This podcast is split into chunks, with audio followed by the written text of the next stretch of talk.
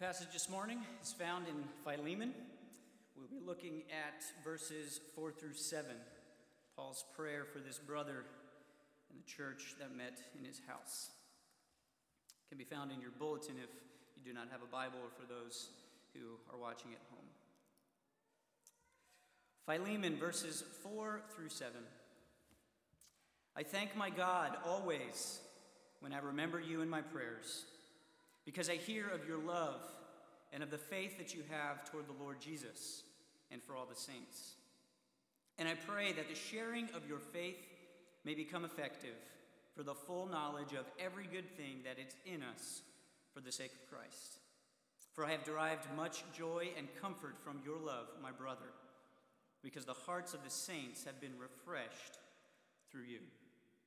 Let us go to the Lord in prayer, asking his help as we seek to understand His Word. Father God, we thank you for this prayer from the Apostle Paul. It's, it's short, it's sweet, but God, it is profound. Pray that it would encourage us this morning, that it would lift our gaze up towards heaven, where you are seated and where uh, you are ruling and reigning over all things. And may it lead us to gratitude for your continued work in and through us, your church. May my words be faithful, may they be true, may they be glorifying to you, we pray. In Christ's name, amen. Last week, you may have mentioned, you may have remembered that I mentioned how I've been working my way through this World War II documentary. I've been enjoying the in depth look at different aspects of the war, whether they be specific battles, events, or even military strategies. Some of the details are new to me, while others simply refresh uh, previous knowledge that I may have had. Uh, just as a disclaimer, I was a history uh, minor in college, so I have a, an interest in there. So sorry for those of you who can't stand history. Uh, but one particular event was known as the Blitz. And for those unfamiliar, the Blitz was the Nazi nighttime bombing campaign and raids against London and the surrounding British cities. It was an attempt to neutralize both British, the British uh, military and economy, and to also break the British spirit. And it lasted from September of 1940 through May of 1941. And there was one particular streak of 57 consecutive nights of bombing raids. It was truly a difficult and horrific time for all in Great Britain. And roughly five months after the last campaign in, campaign in May of 41, English Prime Minister Winston Churchill visited this school, the Harrow School, where he once attended as a young boy. And he was there to kind of motivate, to give a speech and in one of the songs that the boys at the school sang, they mentioned this, this phrase, darker days. And it is in light of those that, that Churchill delivered one of his more famous speeches, where he ended it like this Do not let us speak of darker days. Let us speak rather of sterner days. These are not dark days, these are great days. The greatest days our country has ever lived. And we must thank God that we have been allowed, each of us, according to our stations, to play a part in making these days memorable in the history of our race. In the midst of this devastating war, Churchill found reason to give thanks. He rejoiced even at that time when Britain was standing alone in the fight against the Axis powers. And he did so because there had been a great work accomplished simply in Britain's survival of the Blitz. And this great work gave Churchill confidence that such a work would continue in the days, the weeks, and the months ahead. Our passage this morning, in a way, has a similar function to Churchill's speech. It is Paul's declaration of thanks and confidence in the work of God that he was doing in his dear brother Philemon. No, Philemon was not facing nightly bombings. No, he was not in the middle of a massive war stretching multiple continents. But as we saw last week, Philemon was laboring faithfully for the gospel. He likely endured and witnessed persecution and suffering. He had some role in the church which would have brought additional hardships and sorrow.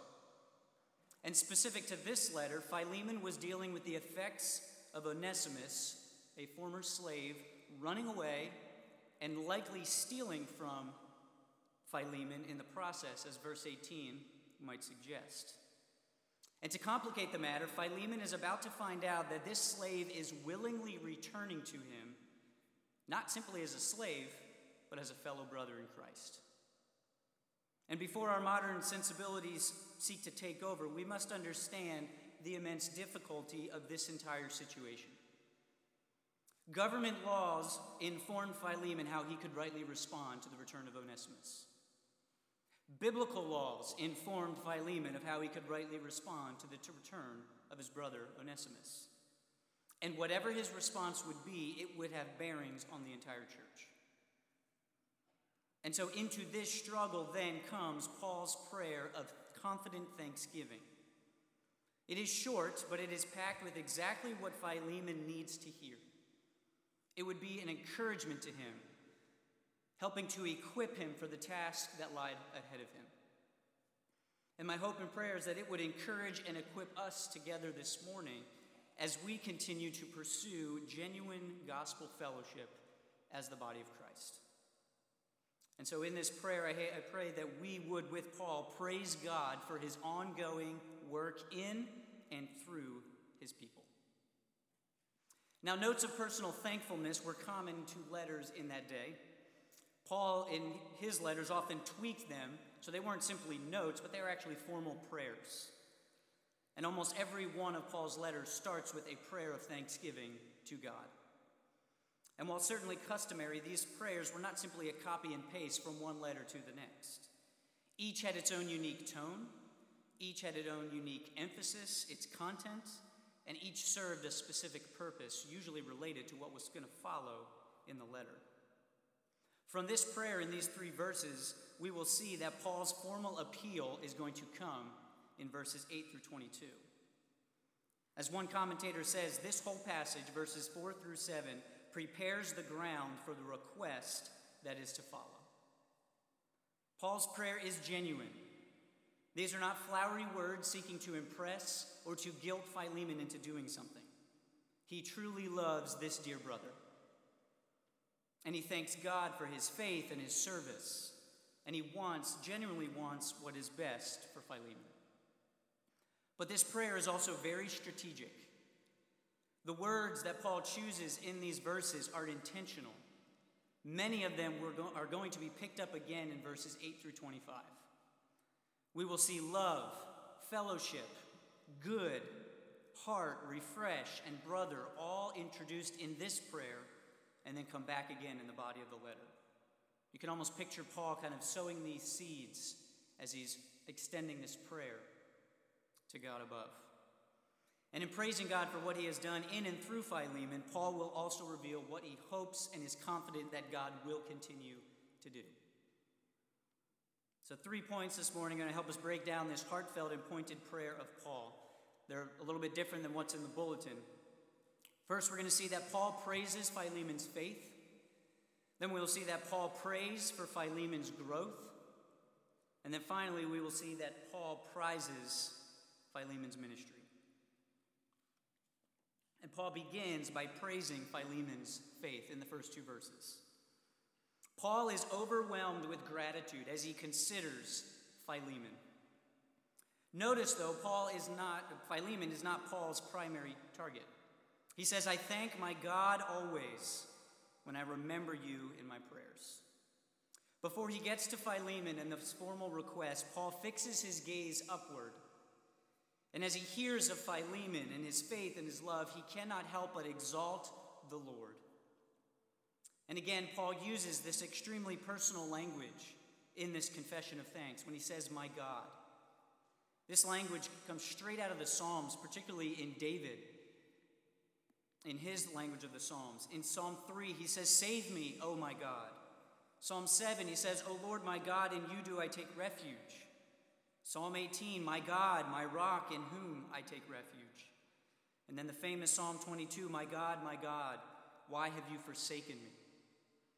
Whatever the situation, David went to the Lord his God. He took what it was and laid it at the throne of grace. And we see that Paul is no different. He goes to God with this overflowing and overwhelming thanks he has for Philemon. And right here, I think we can easily walk away with two things when it comes to our prayers. Praise and thanks should always be included in the prayers that we make. God is working by the power of His Spirit. He continues to strengthen the body of Christ as we labor together. And there should also be faithfulness to remember one another in our prayers. God works through the prayers of His people. They bring encouragement, they bring strength, they bring help. Contrary to popular opinion, prayers are extremely helpful.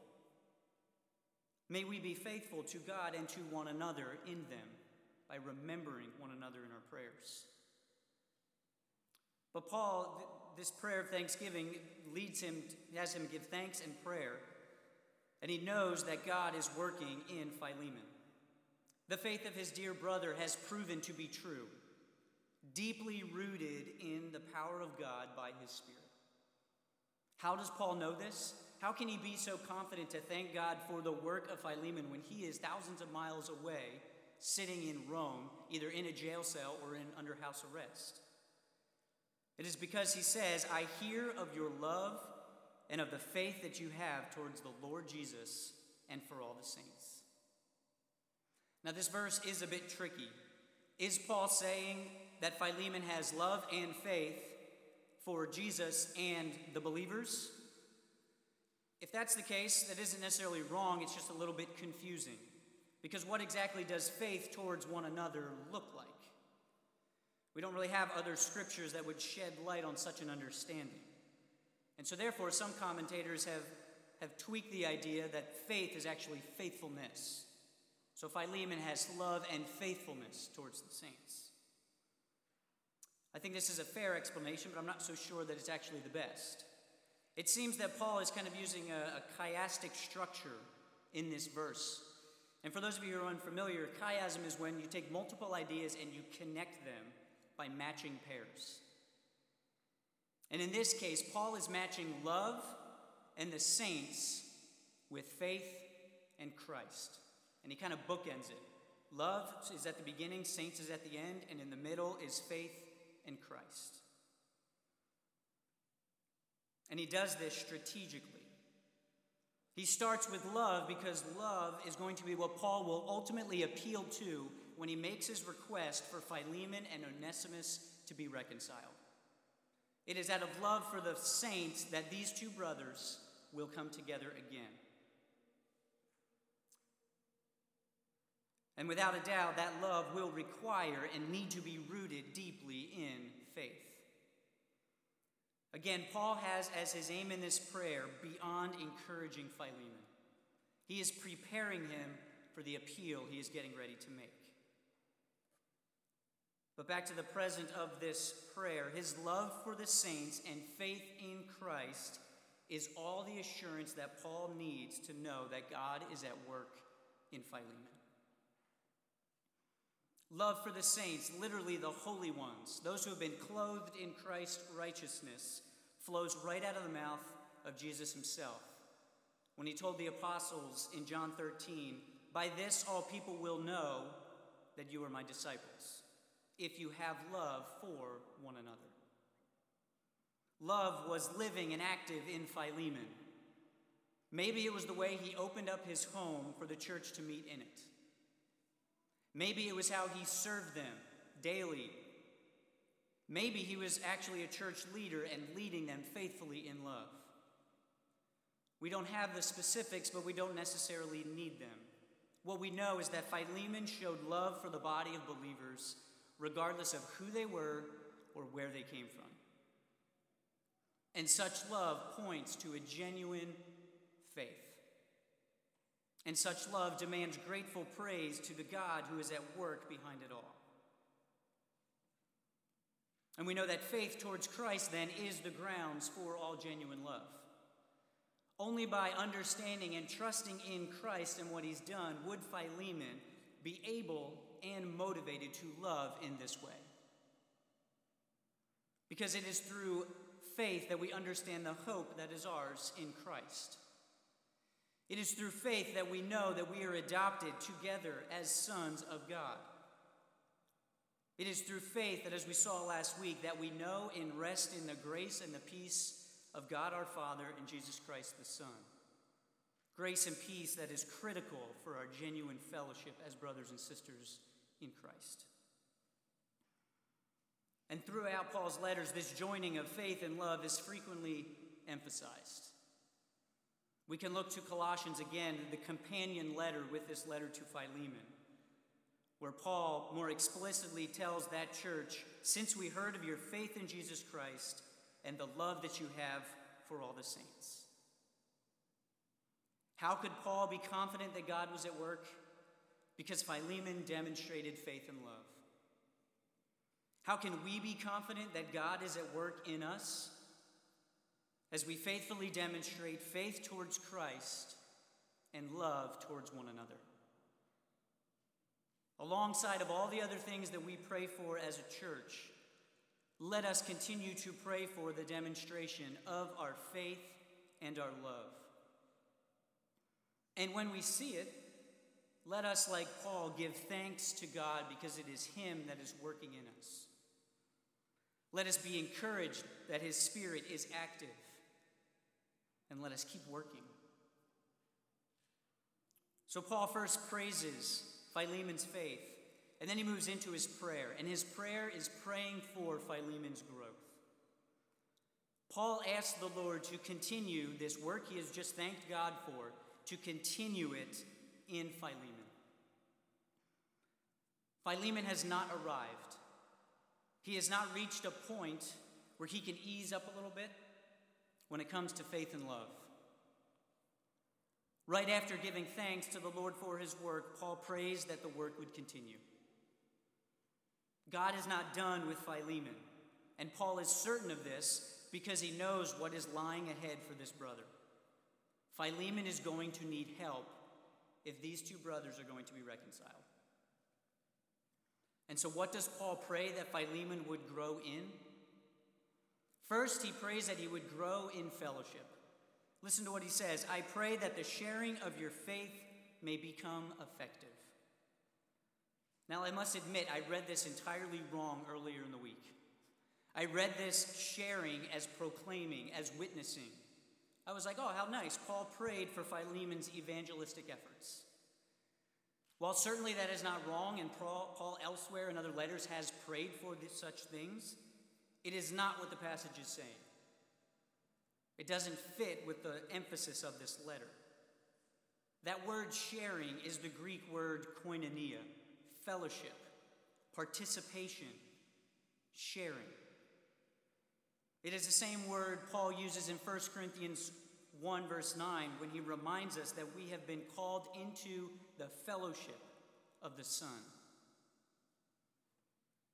And now, commentators are all over the map when it comes to what this word exactly means because it is rather complex. Some say it's simply enjoying one another's company. Others suggest it relates to the sharing of offerings and alms that mutually benefit the entire body. Still, others emphasize its sharing of material goods, again, that would benefit the entire body. These are all true aspects of what genuine fellowship looked like. But in light of Paul's intent in this letter, I think the emphasis goes even deeper. Paul's chief concern is not simply that Philemon and Onesimus would enjoy hanging out together. He's not that concerned that they would be willing to share their goods with one another. We will see that he wants them to be reconciled, he wants them to be restored to one another.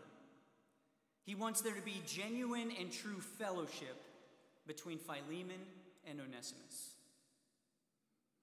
He prays that their fellowship would mimic what he told the church in Corinth. If one member suffers, all suffer together. If one member is honored, all rejoice together. It is an idea, as one commentator says, of mutual identification with each other. And this kind of fellowship would have been a significant task for Philemon, given the nature of his relationship with Onesimus. And it's no less significant of a task for us today. This kind of sharing of fellowship, of faith, this mutual participation, strikes directly at the heart of the individualistic spirit of our day. We are told that everything is about me. It's about what I want. It's about what I need. And we should not, we cannot, we must not let anyone or anything get in the way. If we are to grow in true fellowship with one another, we will have to forsake and actively work against such a mentality. Individualism does not leave much room for extending mercy and forgiveness when sins have been committed. Individualism will not sacrifice time and energy and even money for the sake of building up the body. Individualism will not lay down the right, the need to be right, or have things go our way. And this kind of growth will not be easy. Individualism is, individualism is our nature, and it's ingrained in us by our culture. We need God's help to keep us from always demanding me and mine in pursuit of fellowship with one another. But notice that Paul's prayer does not simply stop by saying, I wish you would grow in fellowship. He continues on, and I pray that the sharing of your faith may become effective for the full knowledge of every good thing that is in us for the sake of Christ. Now, as a whole, verse 6 is a little bit messy. There is a lot here that has caused interpreters, commentators, and scholars alike to go, again, in a number of different directions. And our various English translations have not sought to muddy the waters by strictly s- sticking to the original wording as much as possible, and I think that's wise. A plain and straightforward reading provides us with plenty to understand the point of Paul's prayer. Simply put, growth in fellowship, the sharing of our faith, will lead to growth in knowledge, which will result in deeper maturity. How do we see this in Paul's prayer? We see this first where he mentions that it might be effective for the full knowledge. This knowledge is not theoretical knowledge, it is practical, even experiential. Paul's saying his desire is that Philemon would know and experience all the blessings that are his in Christ Jesus. Time would not allow us to dive deep into what these blessings are. What we have in Christ is an endless treasure that we will spend all of eternity understanding. But let us not wait until eternity to seek it and grow in it. Because out of this knowledge, the church will mature and grow up. It will become more and more like Jesus Christ. The phrase for the sake of Christ is literally rendered toward or into or unto Christ. Paul uses the same phrase in Ephesians 4 13 and 15, where he talks about the maturity of the church in Christ. He prays that the church would Uh, aspire to mature manhood, to the measure of the stature of the fullness of Christ. Speaking the truth in love, we are to grow up in every way into Him who is the head, into Christ. And this is the heart of what Paul's prayer is it is to see Philemon mature in Christ through knowledge and through fellowship with his fellow brothers and sisters. Through maturity and knowledge and fellowship, Philemon will be able to respond positively to Paul's request to receive Onesimus as his brother. Without them, Philemon would likely, by human understanding, think that Paul is crazy. Why would he ask for a slave and a master to be reunited together as brothers? But this is exactly how things should play out in the body. As fellowship with one another grows and strengthens, so does our understanding of who God is and what He has for us in Christ. We experience His grace together. We receive His comfort and His encouragement from one another. We taste His mercy and His forgiveness as we extend it to one another. And such a deepened understanding then produces within us, as the body, a greater and deeper maturity. It unites us more and more, not simply to each other, but to Christ Himself, our head. We observe how God is working in and through us to make us more like Christ. And so we then look to Him for all the more strength we need to live faithfully as the body of Jesus Christ. So then we have to ask is this what we are praying for? When we pray for growth as a body, is this what we are desperately asking God to work in us? I'm not in any way saying we should not pray for physical things. The Bible repeatedly exhorts us to pray for one another in our needs. But sadly, the physical needs are often where our prayers stop. We often neglect, and I don't think it's intentional, the needs for spiritual growth, for knowledge, and for maturity amongst one another. And it may not always seem like it because the physical needs are the more pressing. But we need these things that Paul prays for just as much, just as badly as we need healing, provision, and the like. We need it today as we face all the things threatening to divide us as the body, things both inside the church and outside the church.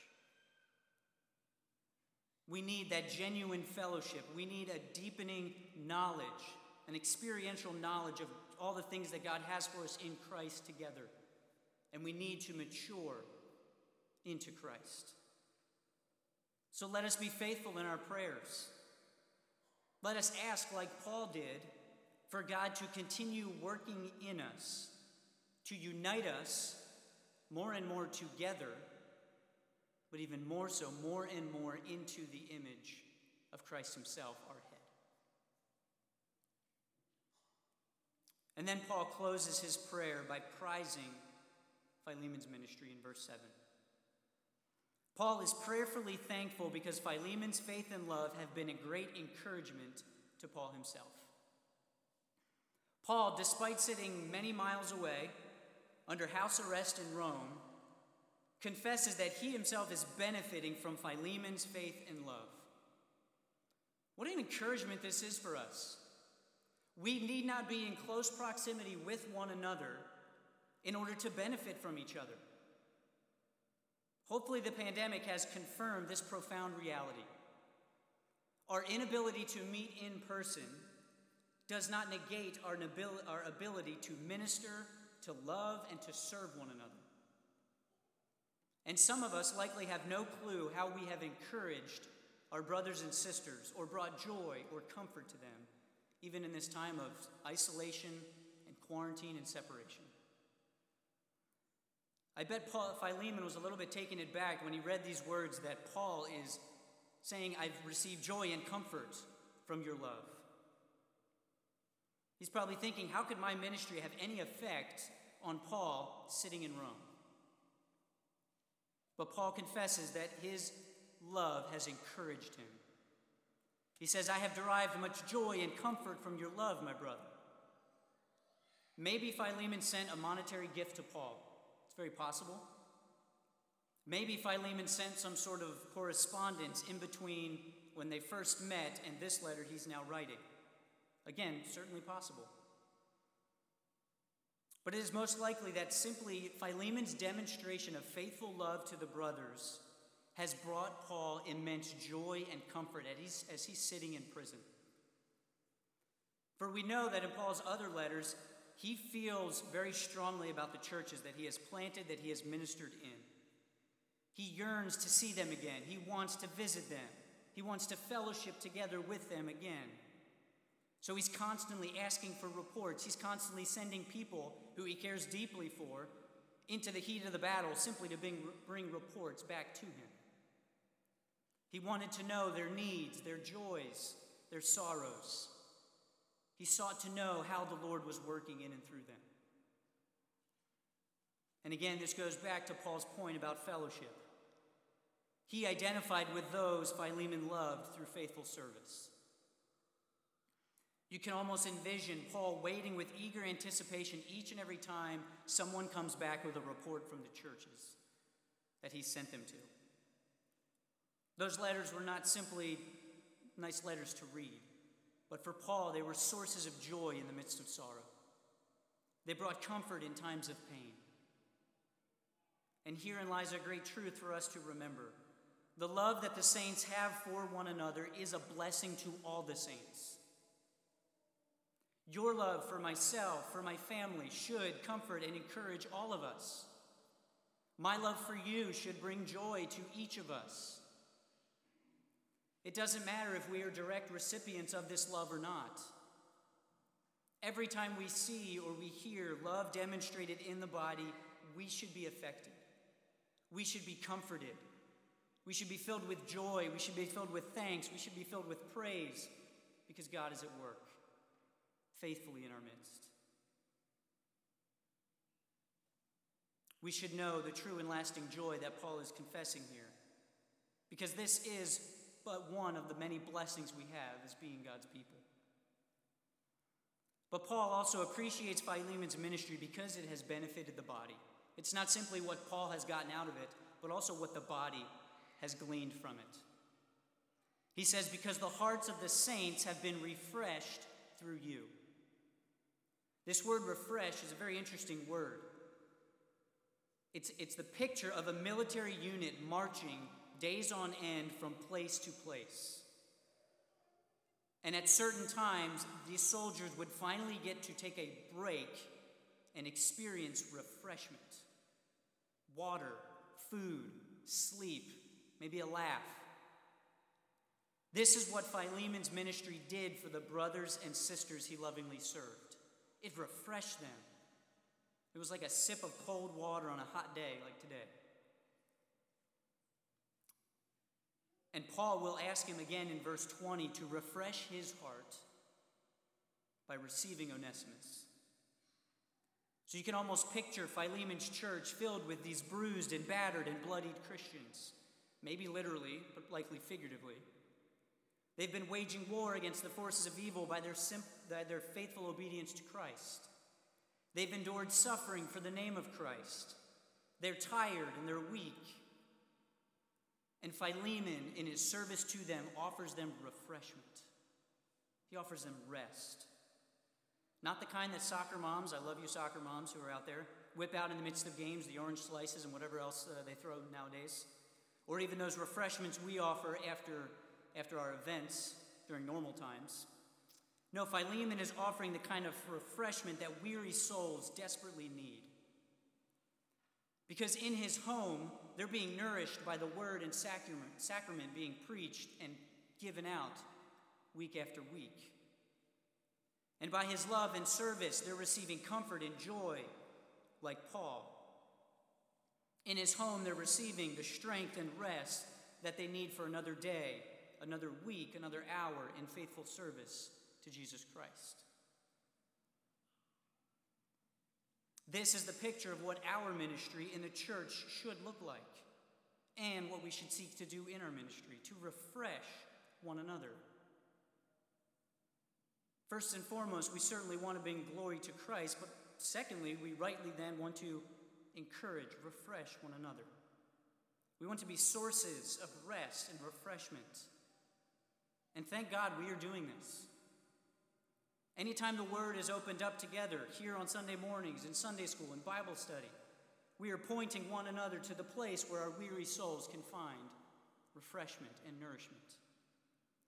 When we pray together, we are actually carrying one another before the throne of grace, desperately asking our Father to give us the help that we need. And when we serve one another, we are offering tangible experiences of God's grace and mercy that overflows towards us in Christ. I think I can speak for Tim when I say that he and I greatly appreciate your faithful ministry within this body. We thank the Lord for his faithful work in and through you, because if it were up to us all by ourselves, all of us would be in trouble. Your love for one another is evident. It is a source of refreshment for those who have been recipients of it. I have been one of them. And I pray that it continues. There will be times of difficulty where we won't feel as refreshing towards one another. It will be easy and often tempting to simply view each other more as sources of frustration and grief. And there will be times where we exhaust one another. But let us continue to minister faithfully to one another. Let us learn to appreciate such ministry, whether we are the direct recipients of it or not. May we learn to prize one another's ministry as we serve the body together faithfully in the name of Christ. 80 years removed, we know that Winston Churchill's speech after the Blitz of 1941 proved to be almost prophetic. The great work that started with the British resistance and survival of the Blitz ultimately snowballed in a positive way to the defeat of the Axis powers in 1945. And to this day, many of the battles, the tactics, the strategies of World War II remain to be some of the most remarkable in all of history. Churchill's confidence in the work that had been done gave him ample reason for confidence in the work that still remained. And it proved justified in the end. And far surpassing any confidence that Winston Churchill had is Paul's confidence in this short prayer. He knows the Lord is at work in and through Philemon. It is clear, it is evident, and Paul is overwhelmed with thanks as a result of it. And he is equally confident that the Lord is going to continue this work in and through Philemon. And so we praise, asking the Lord to continue that work. He prays that as we will sing in a moment, that the shepherd will lead his people that He will strengthen them, that He will equip them, that He will complete the work that He has started in them. May this be our prayer for ourselves and for one another. May we be assured of God's work in us, even as we pray, desperately so, for it to continue. But praise God for his ongoing work in and through us, his people. Let us pray. Father God, we do thank you. We give you praise. You are at work in our midst, not because we're great, but because your Spirit is great, who is at work in and through us. God, I pray that you would increase our fellowship with one another, that you would increase our knowledge of all the blessings that you have for us in Christ Jesus. God, that you would mature us into Christ as your people. May we learn to love each other well. May our faith in Christ root and ground that love deeply.